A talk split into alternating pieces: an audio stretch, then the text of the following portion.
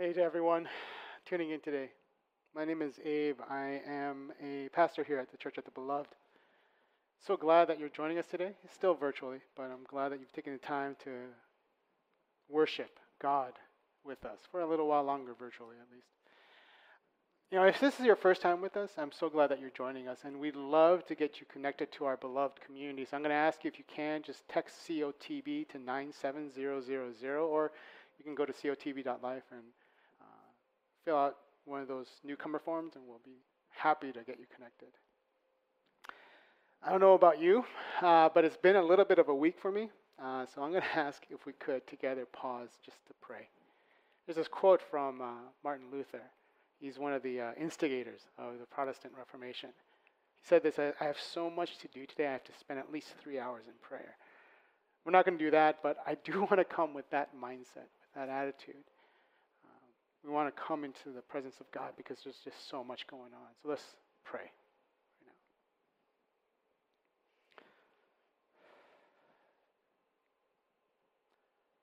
now. Almighty Father,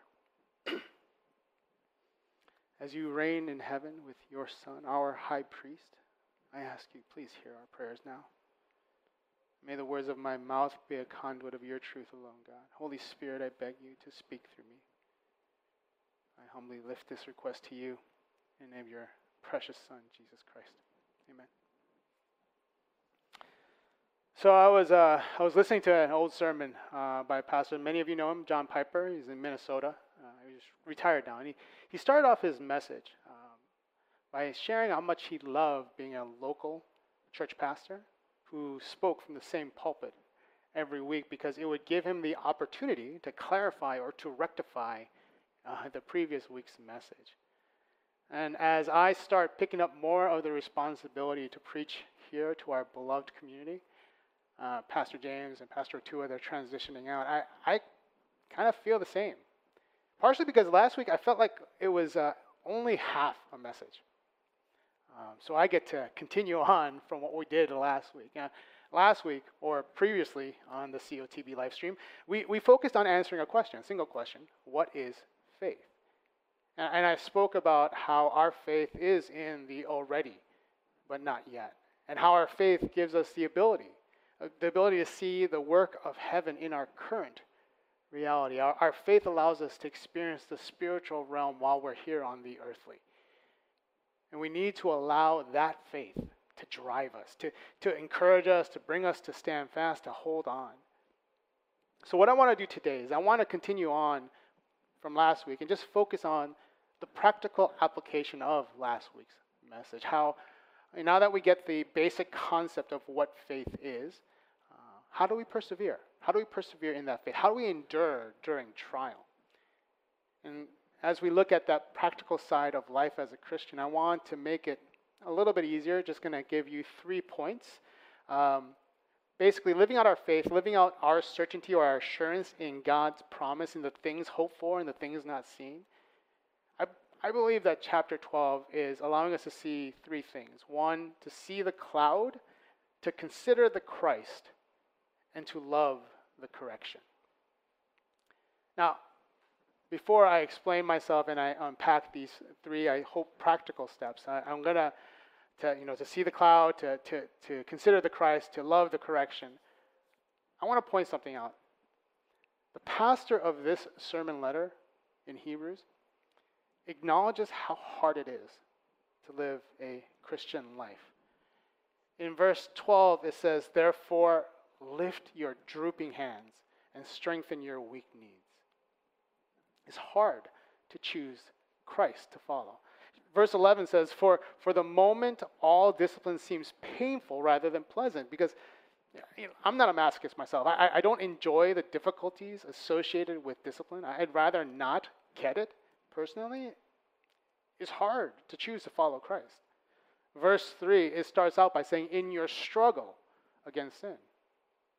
It'd be so much easier to live a life where you didn't really care. Because it's hard to choose to follow Christ. I'll tell you, there was a period in my life during college into my late 20s, all before I, I met Suzette, where my life was fully my own, where the impact of my decisions, I didn't take into consideration anyone else. I didn't think of my friends. I didn't think of my family. I definitely didn't think about God. And I'll tell you, very honestly, it was much easier. It was an easier life because it is easier to be self centered. It's simpler to wallow in my own thoughts and not to consider others, especially Jesus. So, though the grace that God offers us is free to those who call Christ their Savior, it's not cheap. There, there is a struggle that comes with this life. Dallas Willard, he's a philosopher who passed away, he wrote that grace is not opposed to effort, it's opposed to earning. See, the pastor of Hebrews understands that the life of God's beloved is not an easy one, but it is one that, that God has prepared and God has planned out for us. And it's a life that we are now able to approach with confidence and with power. The first tool that we have in our toolkit to face those struggles of life, the, the first answer to the question of how do I persevere, is to see the cloud of witnesses. In verse 1, it says, Therefore, since we are surrounded by so great a cloud of witnesses. In other words, since we are not alone. Now, I'll tell you right now, in light of how we have to social distance and isolate, it seems a little impossible to believe. But it is the truth. We are surrounded by so great a cloud of witnesses. The, the image I get when I first read this uh, is of the Amazing Race. I don't know if you all have ever watched this show. It's basically a bunch of two person teams. They have to solve these clues as they travel around the world and to get to a checkpoint in each country that they happen to be at first. And, and the last, uh, last one to get to the checkpoint typically gets eliminated from, from the game. In the last episode, it shows all the final contestants running to the finish line with all the former contestants, all the ones that had been eliminated, standing along the sidelines cheering them on. The ones who had run the race before, the ones who understand what these last remaining teams are going through, what they've endured, these are the ones that are the cloud of witnesses. Not, as I was preparing this, I realized we can't take the analogy too far because the cloud of witnesses that they have are all losers. Uh, but I think ultimately you get my, your point. And I was actually trying to think of another analogy, and I thought maybe it's like Simone Biles, who I think is amazing. She's a singularly amazing gymnast, even has a move named after her.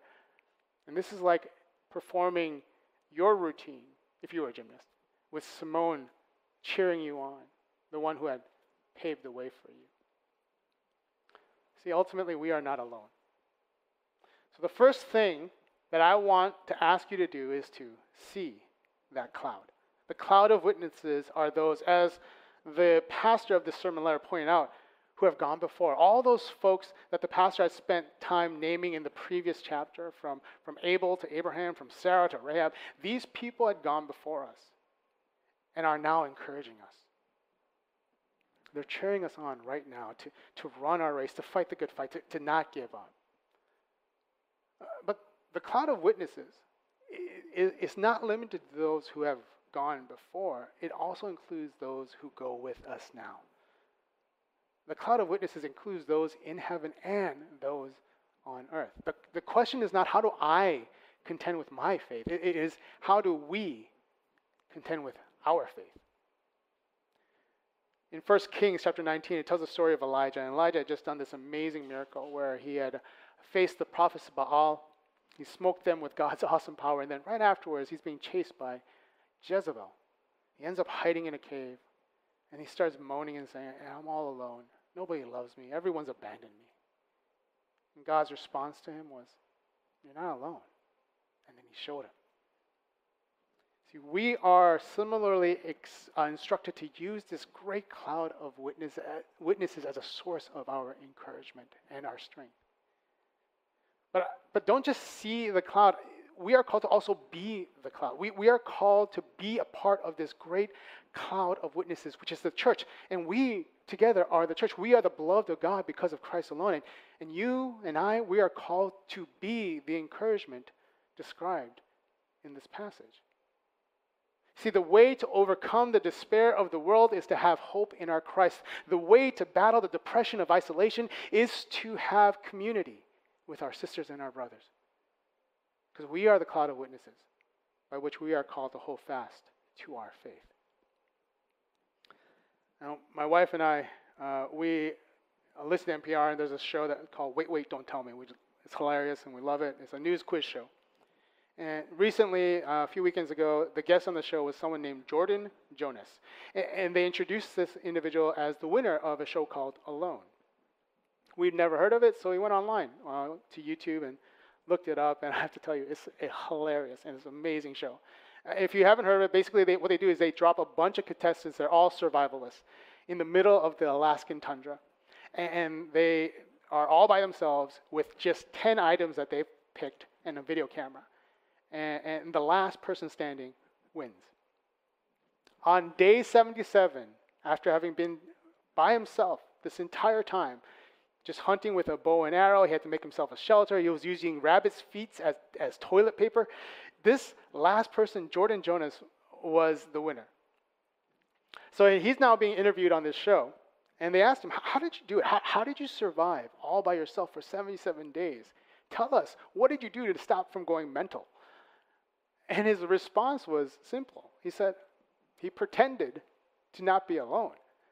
Uh, he, he would put on these different skits for himself and play multiple roles. He, he reacted, reenacted the storming of Normandy, and he played a bunch of different parts in that. He, the one we saw, he was uh, showing how to make uh, moose marrow ice cream. And in this, it wasn't by himself. He was the chef, and he was also the female host. Uh, and he basically created a community of people to help him survive.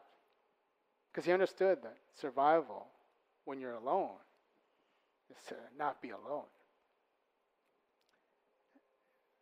As I, as I mentioned, I want today to be relatively practical. So I want to talk about what this could look like for you to encourage and to be encouraged by the cloud of witnesses. How, how, how it is to understand that you are not alone.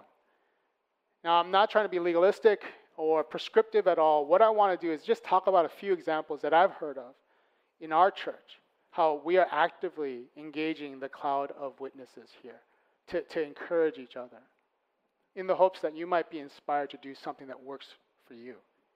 Um, my wife has this thing that she does. Uh, she bakes a bunch of cookies, puts them in a Ziploc bag, and then delivers them to folks in our community, in our neighborhood, in our church. She, she only takes a couple uh, because her intent is not to just do a contactless drop off and just run away. No, but her intent is to, to catch up, to spend time very socially distanced with the cloud of witnesses and be a part of the cloud of witnesses.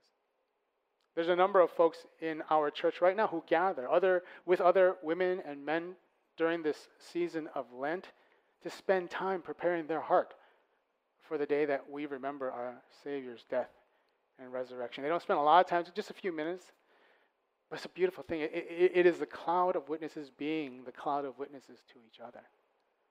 There's another one in our church who walks her dog intentionally past uh, the apartments of people in our church, in our community.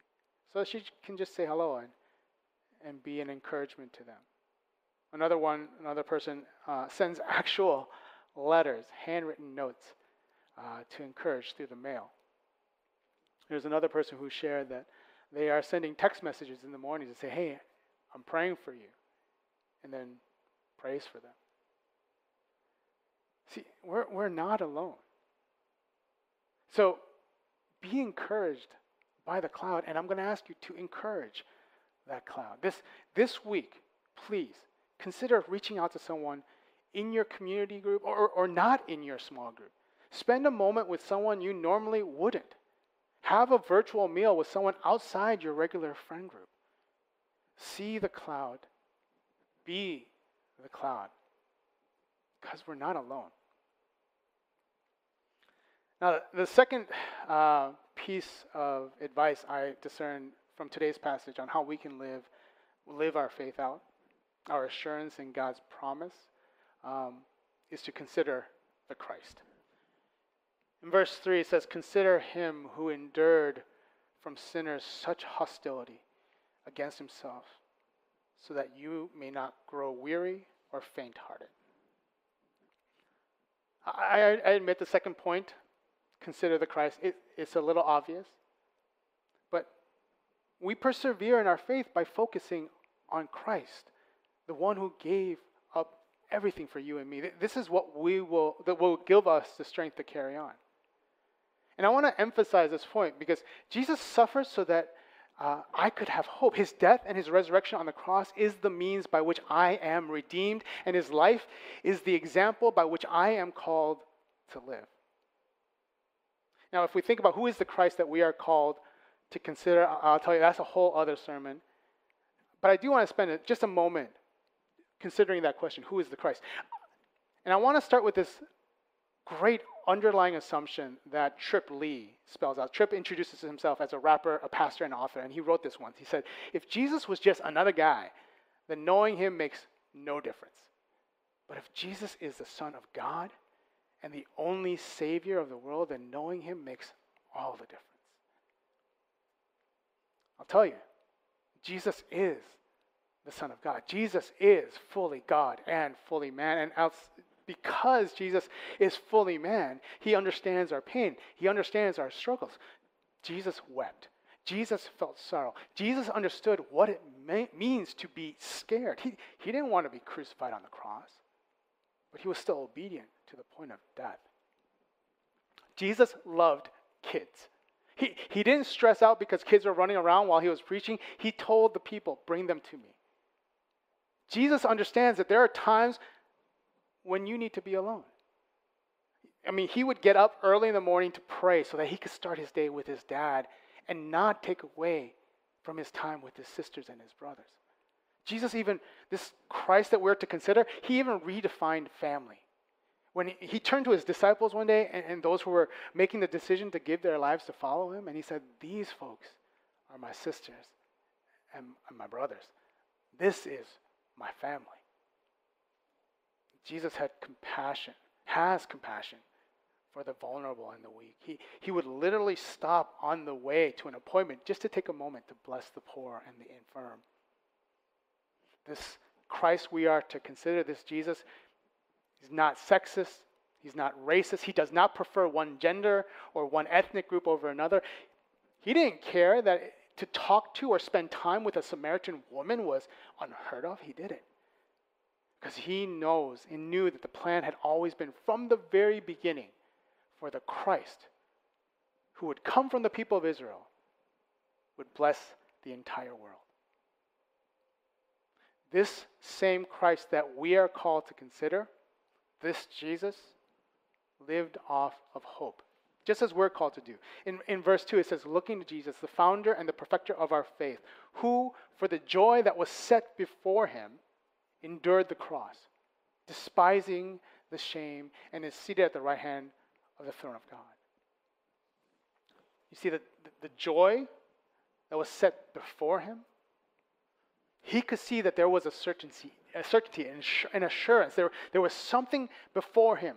Joy in the knowledge that his sacrifice, his willingness to obey God and to take the ultimate betrayal, to, to suffer the most humiliating torture and shameful way to die of the time, all of this was something he was willing to endure because of the promise of joy. He, he did it for me and he did it for you. He did, did it for us. When we're called to consider the Christ, we are called to understand that Jesus is the preeminent and the perfect example of how we are called to live our lives now. Now, back in the day, there was a, there was a trend. Um, everyone used to wear these rubber bla- bracelets, and it would say WWJD. And I remember back in the 80s when I think it first started, it took me a minute to look at that and ask somebody what was that, what was that about. I didn't know. And it explains it stands for what would Jesus do? And the idea behind it was to ask yourself the question whenever you're posed with a problem or dilemma. What would Jesus do? And all the cool Christian kids, they were wearing it for a second. And then it started to become a whole other thing. You know, people would say, "Oh, what would John do?" or "What would Jose do?" or "What would insert whatever name there." The thing is, it, it is the right question to ask. If, if our goal is to live in faith, to, to abide in the certainty and the assurance of God's promise of heaven, then we need to consider the Christ and, and we need to think of what it would be that Jesus would do. And the best way to know how to answer that question is through getting to know the answer to that question through spending time to consider the Christ. My first ask for you was uh, to see and to be the cloud, to intentionally spend some time being the encouraging cloud of believers so that you can also be encouraged. And just a little side note, a tangent here. Um, I want to ask don't seek to, to encourage expecting something in return from those that you are encouraging.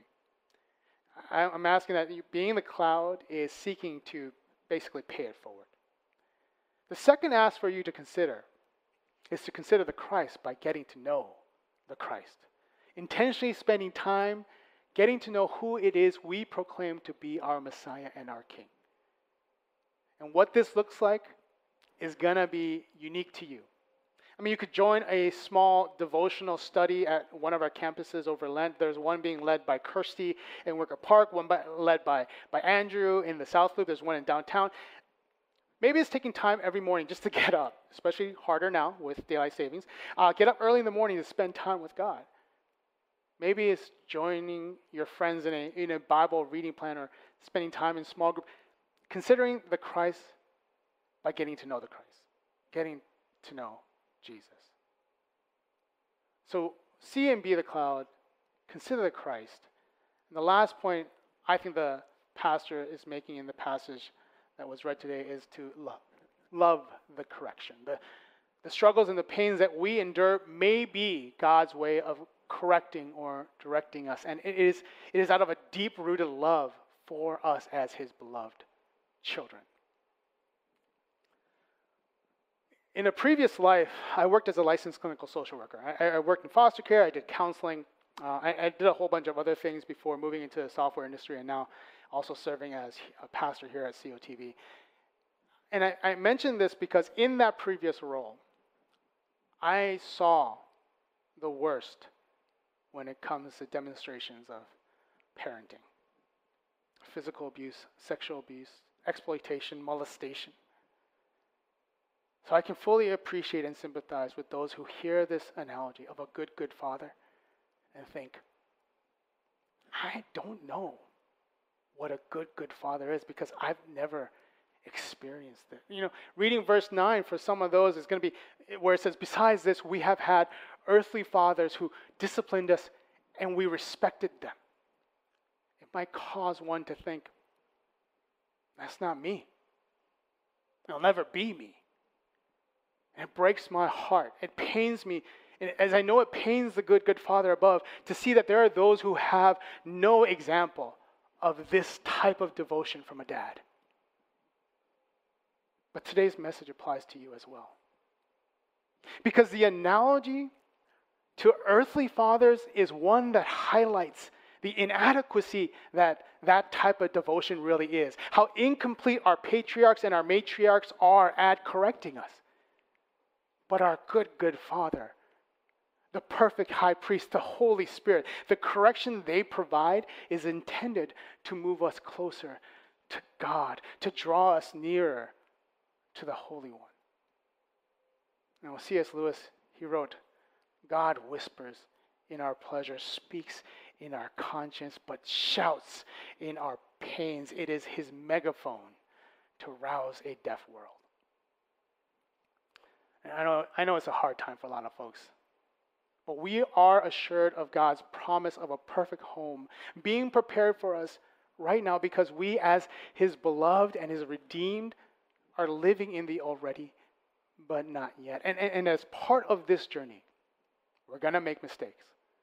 And we're going to make decisions that focus on our passions and our whims versus God's intentions for us. And during those times, God will discipline. My ask of you is this do not misconstrue the abuses and the atrocities, the injustices and the inequalities. Do not use these things and say of our God that He is just deser- uh, disciplining deserved sinners. You know, I've, I've heard pastors say things like AIDS was God's act of discipline on gay people. I've heard people say that the Holocaust was an act of God's discipline on Jewish people. No, I don't think so. I, if nothing else, it was a beacon to Christians, the Christian community, to stop being so blind to what was right in front of us. It was God's megaphone to our deaf ears for us to love God by loving people, to be the cloud by considering the Christ. See, my last point is this to, to love the correction, it includes understanding that the correction in our lives, the signs, the hurdles, the pains, it's not because we deserve them, though we might. It's because He desires us. It's because He wants to give us the clues to lead us closer to Him. He's, he's shouting in our pain so that we might be able to turn to Him and say, Help me. Loving the correction is not saying to God, you know, give me more, I, make my life harder. I love being disciplined. No, it's saying and praying, God, help me. And it's not necessarily saying, God, take this away from me. Because we're called to live in the hope of the perfect upside down kingdom being prepared. We're called to live in the hope of a heaven where all the pain, all the sorrow, all the, all the tears and suffering will go away. It's praying while here on this earth, while living in this place, while in this moment, praying for God to help me through it. We're called to use the correction and understand that it comes our way because of God's love and devotion for us. And it is the cloud, and it is considering the Christ that allows us to take this correction and to draw near to our God, to hold on to our faith. faith. So I'm going to ask you to see and be the cloud. I'm going to ask you to consider the Christ. I'm going to ask you to love the correction that comes from God's love for you and for me. I know it's hard. I know it's very hard at times to hold fast to our faith, a faith that is an assurance in the things hoped for and the things not seen. But we can. By the grace of God, by the power of His might, we can. Be that cloud of witnesses. Consider the Christ who gave it all for us. Love the correction that comes because of his love for